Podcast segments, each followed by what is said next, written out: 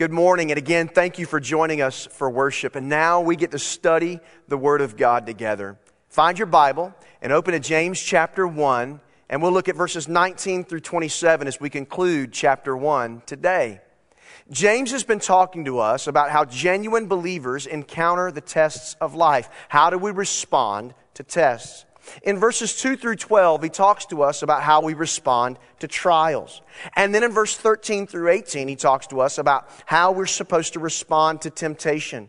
And today we come to a third test for genuine believers. How do we respond to the truth of the Word of God? Today, from James 1, verse 19 through 27, I want to talk to you about this subject actions speak louder than words. James wants us to understand that living a Christian life is more than just receiving information.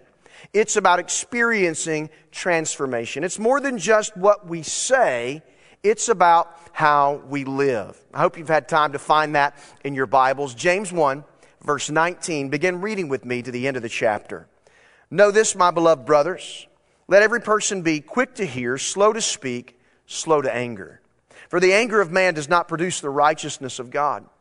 Therefore, put away all filthiness and rampant wickedness and receive with meekness the implanted word which is able to save your souls.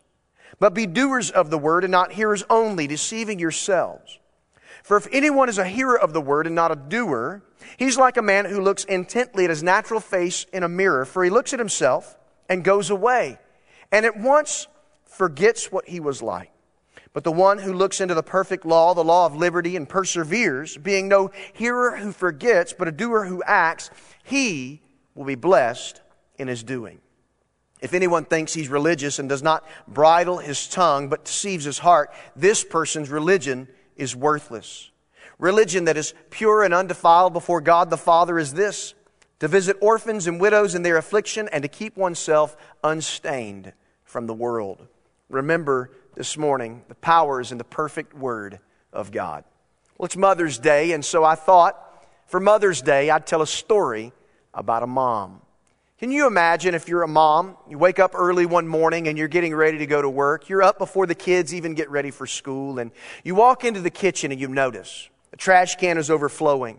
There are multiple trash bags to the right and to the left of the trash can, and you are very frustrated. But then you remember today is trash day. The garbage man's going to come by and pick up the trash. You don't have time to take out the trash, but you do have just a few seconds to write a letter to your kids. Once they wake up and get ready for school, they'll see your letter and they can take out the trash. So, so you decide to do what a great mom would do. You don't just say, take out the trash in a letter. You begin by telling your kids, hey kids, I want you to know how much I love you.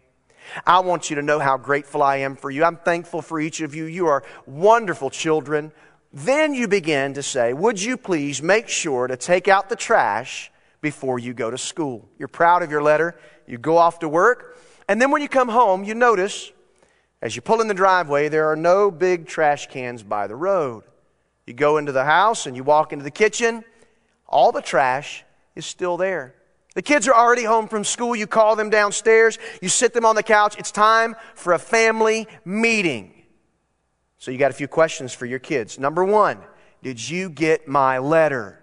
kids say, Yes, Mom, we got your letter. It was the best letter ever. Thank you so much for your encouraging words. We absolutely loved your letter. Okay, if you got my letter, why didn't you take it seriously? Mom, we did take your letter seriously. In fact, we skipped school today and we read that letter a hundred times. We invited our friends over so they could read the letter as well. We've been studying your letter all day long. Well, if you got my letter and you're saying you took it seriously, why didn't you take out the trash? Kids look at their mom. Um, Mom, I'm sorry, but I guess we just got so busy reading your letter, we never got around to taking out the trash. We were so busy reading about trash, we never did what you asked us to do. This may hurt a little bit, but very often church can be like that. Christians can be like that. This is part of the frustration James is experiencing. He's the pastor of the church in Jerusalem. Many had left Judaism. They'd left their Jewish traditions and they're following Jesus Christ, the Jewish Messiah. And they've got a lot of information. They know a lot. They're just not doing a lot. And James wants them to understand, and by extension and inspiration of the Holy Spirit, he wants us to understand Christianity is not a subject that you study in school. It's a relationship with the Savior. And so James wants us to know a lot has to do with how we respond to the truth of the Word of God and how we receive the Word.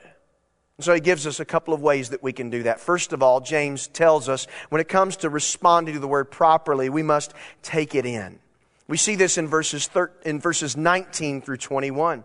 We've got to take it in. We've got to receive the Word of God. Now think for a moment how you feed your body. If you want to eat in a healthy manner, you need to eat the right things and avoid the wrong things. You want to eat in a healthy way. There are certain things, foods that are healthy for you that you should take in. And then there are other foods that are unhealthy. And no matter how delicious they might be, we need to try to avoid or minimize those foods. And compare that to how you ought to feed your mind, to how you ought to feed your spiritual life. There are certain things that we ought to take in and there are certain things that we ought to avoid. Well, James tells us here, first of all, what we should receive. We see this in verse 19 and the beginning or the end of verse 21. What she, we should receive. Now, if you've ever heard a journalism term, sometimes reporters will, will write a story and uh, they'll wait a few sentences or maybe even a paragraph to put in their main point. It's called burying the lead. They tell a little bit of the story and then they put the main point in. That's what James does here. He gives us some practical tips in verse 19 and verse 20, but he buries the lead all the way in our passage of verse 21 where he tells us, look at it, it's as important. This is the key to the whole passage. Put away all filthiness and rampant wickedness, and receive with meekness the implanted word, which is able to save your souls. So he begins by talking about how we ought to be quick to hear, slow to anger, how we ought to be uh, quick to listen and slow to speak. But then he, he puts that main point right there at verse 21. This is what we ought to receive that then leads to a practical outgrowth of receiving the word. And so James here paints the picture of the human heart being like, like a garden. The, the Word of God is like seed. And so we ought to have the Word of God planted in our hearts. And James goes on to say, let everyone be quick to hear, slow to speak, slow to anger. It's the old proverb that you've heard before. You've got two ears and one mouth. You ought to listen twice as much as you speak. Well, he goes on to say here, what's the test of genuine faith? How I take in the Word of God in my life. Do you listen to the Word? Do you study the Word? Do you grow in your faith? It's interesting as I preach typically with a crowd, I can tell typically if you're paying attention or not. We live in an age where we are addicted to distractions. Those cell phones in our pockets or the one in your hand, laptops and iPads. We are addicted to distraction. It's become much more difficult for us to listen. I mean, genuinely listen and listen to one another. I guess one of the benefits of preaching to a camera instead of a live audience is I have no idea how many of you have already knocked out in your recliner and you're sawing some logs and catching some Z's. And that's okay if the only time you can get some rest is during a sermon, I don't hold that against you. But when we study the Word of God, we ought to have our interest piqued and our desire grow to learn and understand what the Word of God says. That's what we should receive. We should receive the Word. Now notice what we should reject. And we see this in verse 20 as well as the beginning of verse 21. We ought to put certain things into our minds and we ought to leave other things out. And James tells us what we ought to leave out. Look at what he says. The anger of man does not produce the righteousness of God. Therefore, put away, leave out all filthiness and rampant wickedness. James has told us there are certain things that we ought to put into our minds, the Word of God. And there are certain things we ought to leave out, filthiness, anger, rampant wickedness. You get in what you put in. That's what you get out as you study the Word of God. And so, if I'm allowing anger and filthiness and wickedness and all of these things to come into my life, that's what's going to grow out of my life. But if I'm receiving the Word of God, then that's what I'm going to get. Here he compares the heart to a garden again, and the Word of God is seed. Now, if you're familiar with a garden, there's a couple of things you need to know. Even if you've never gardened before, here are things that you probably know. First of all, you don't just walk out to a patch of grass and throw some seed and come back a few months later hoping to see some vegetables or the fruit that you've planted. It does not work that way. Also, you can't go out to the garden and prepare the soil and weed one time and expect that the weeds will never come back. If you want a garden to grow, you've got to prepare the soil. You've got to plant the seed. You've got to pull out the weeds consistently so what you want to grow actually ends up growing. Here, the, the phrase rampant wickedness, James's readers would get this picture in their mind. It, refers to a garden that's been overgrown with weeds and is now almost uncontrollable. He says, get all the rampant wickedness out of your heart so it doesn't choke out the Word of God. The Word of God is the seed that bears the fruit as we work on keeping the wrong things out and putting the right things in. And so what is it that we plant? We plant God's word. Receive with meekness the implanted word which is able to save your souls. And so, do you think about what you put in your mind and your heart? Do you think about the television shows that you watch, the series that you watch on Netflix, or the channels that you subscribe to on YouTube? Do you think about those things that go into your mind?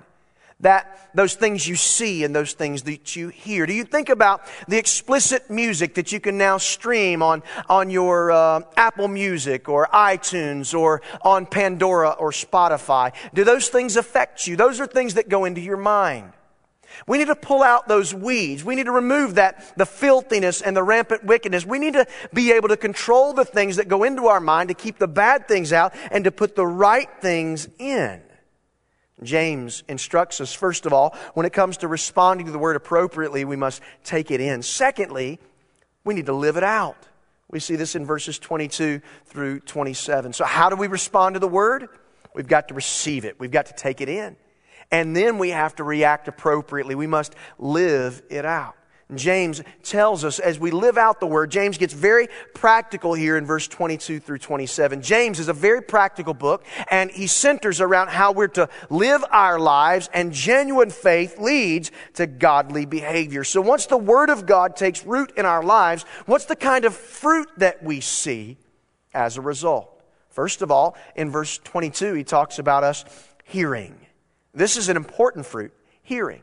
Now, verse 22, if you haven't memorized, verse 22, I think it's important you put that on your list and you begin to memorize James chapter 1 and verse 22. But be doers of the word, not hearers only, deceiving yourselves. This is a verse that all of us should have memorized. Now, if we're not careful, we will misunderstand what James is trying to tell us. James is not saying that hearing the word is bad. He is saying that only hearing the word is bad. He's teaching us that hearing must come first and then it leads to obedience and faith in our lives. He says, don't just be a hearer. Notice, don't be hearers only. It's important for us to hear the word, to take it in, and to receive it so that we can then respond appropriately to the word of God. You see, the Bible is our textbook for life. And so, if we're going to consistently grow in our faith, we've got to hear the word and apply it to our lives. Hearing then leads to doing. And we see this in verses 22 through 25. What does he say? Be doers of the word, not hearers only, deceiving yourselves. So hearing the word leads to doing. It leads to obeying. And then James in verses 23 through 25 gives an illustration. What does it look like when someone only hears the word but doesn't act? It's like a person who looks at themselves in the mirror and then walks away and does nothing with what they've seen. Let me give you an example. If you look at yourself in the mirror and you notice you've got something on your face or your hair's not right, I don't have to worry about that. Or other things need to be tended to. But you walk away and do nothing about it. James says you're like a, you're like a man who looks in a mirror and then forgets to do what you need to do. The mirror is the Word of God. Now, James has compared the Word of God to seed that you plant in a garden, and now he compares it to a mirror where you see yourself. The Word of God is a mirror where we can see ourselves. God's Word reflects back onto us who we are, how we're growing in our lives, and where we need to clean up and get straight. And often, far too often, we go to the Word, we see how the Word corrects us and instructs us, but we walk away and do nothing, James says we are foolish. Uh, we're hearers who forget instead of doers who act. And if we're only hearers, we won't be blessed. If we're doers, we'll be blessed. Walter Maier, uh, eloquent radio preacher of a generation ago, told a story about an African tribal chief who was given a gift from a missionary. That gift was a mirror. This African tribal chief had never received a mirror. None of the African tribe had ever seen a mirror. So immediately when the chief looks at the mirror, he begins to laugh and scoff and he makes fun of whoever the picture is in the mirror and talks about how ugly that person is. It wasn't long until he realized it was his own reflection. When he realized that, he took the mirror and smashed it upon a rock. Walter Maier makes the point. Far too often, the Word of God reveals to us the things that we need to change, shows us the ugliness of our sin, and instead of responding appropriately to the Word of God, adjusting our lives based on its standard, we get angry with what we see. See, the Bible tells us that we are marred by sin, that we're ugly as a result of our trespasses, that we need Christ to come, clean us up, and to make us right that by His grace He can cleanse us, adopt us into His family, and make us His child. And so the Word of God then operates as a mirror in our lives. What do you see when you look at the mirror of the Word of God? How do you allow the Word of God to examine your life and then adjust your life according to the Word? You see, as we grow in Christ, we'll begin to see ourselves as God sees us through the lens of the righteousness of Jesus. But the reality is, sin, it mars us up, puts some marks on our face and some scars that, that we need to have cleansed and clean. And we do that by receiving the Word, hearing, doing. And then in verse 26 through 27, James shows us how responding to the Word leads to serving. James gets very practical in verse 26 and verse 27. We're to, we're to serve we're to serve the Lord. We're to serve the people of God. We're to serve the lost. We're to serve one another. Here in verse 26 and verse 27, he talks about religion that is pure and undefiled. Now it's interesting, the New Testament doesn't use that word religion very much. James here says, if you want to be religious, you Judaizers, you Jewish believers, if you want to be religious, then religion that's pure and undefiled, notice, if you think you're religious and you don't bridle your tongue, you're not. And if you think you're religious and you don't love others, you're not. If you think you're religious and you don't take care of those less fortunate, you're not. If you think you're religion, uh, religious and you're stained by the world, you're not. He's showing us what genuine faith looks like. Here's what he says. Genuine faith is going to be expressed in the words we speak. If anyone thinks he's religious and doesn't bridle his tongue, it'll be expressed in the words we speak. It'll be expressed in the way we serve orphans and widows. It'll be expressed in the walk that we exhibit. Keep yourself unstained from the world. As we follow Christ and receive His Word, it naturally leads to hearing, doing, and serving. And we can't dare think that just because we get more information or we attend a Bible study or we memorize more Scripture, that makes us more godly. We have been bought, we've bought and been sold a lie that more information leads to godliness. More information does not necessarily lead to godliness. While we need to learn the Word and grow in the Word, it is the application of the Word and the obedience of the Word that then leads to godliness in our lives. God's Word transforms us as we apply it to our lives and live it out. I don't have to tell you, but experts say that voice activation software is rapidly advancing. In fact, many technology experts believe that voice activation will ultimately replace the keyboard, that the keyboard will no longer be necessary. Many of you probably have some type of voice activation software either in your home or on your smartphone. There is Alexa, where if you just call her name, she'll ask what you need and she can play a song or add something to a to do list or order something for you from Amazon. All you have to do is speak. Many of you may have the uh, voice control remotes now for your television where you just press a button and tell it the show you want to watch or the channel that you want to find and, and uh, it will do what it's told. Of course, a lot of you have in your pocket Siri. Siri may respond to your voice activation and you can ask Siri a question. You can call someone or text someone. You can put something on your calendar. Voice activation software is designed to do what it's told. Now, the reality is, if you talk like I talk, sometimes Siri and Alexa and the voice recognition on the remote don't understand me. They don't quite speak Southern dialect perfectly. I'm, I'm sure the scientists are, are working on that. The point of voice activation software is you say it, it gets done. You know, if God wanted to create us that way, He could have. He speaks, we obey. But the reality is, He's given us free moral choice the will to respond in obedience and faith, or the will to respond in disobedience and lack of faith. The Bible tells us here that we are to receive the word with meekness. God gave us a choice. And how we respond to His truth, how we receive His Word transforms our life. How we obey His Word transforms our life. How we are doers of the Word and not hearers only. Because the reality is, actions speak louder than words. You and I need to have a genuine faith that stands up to the test test of trials and temptations, that stands up to the test of the truth of the Word of God, and a faith that leads to action.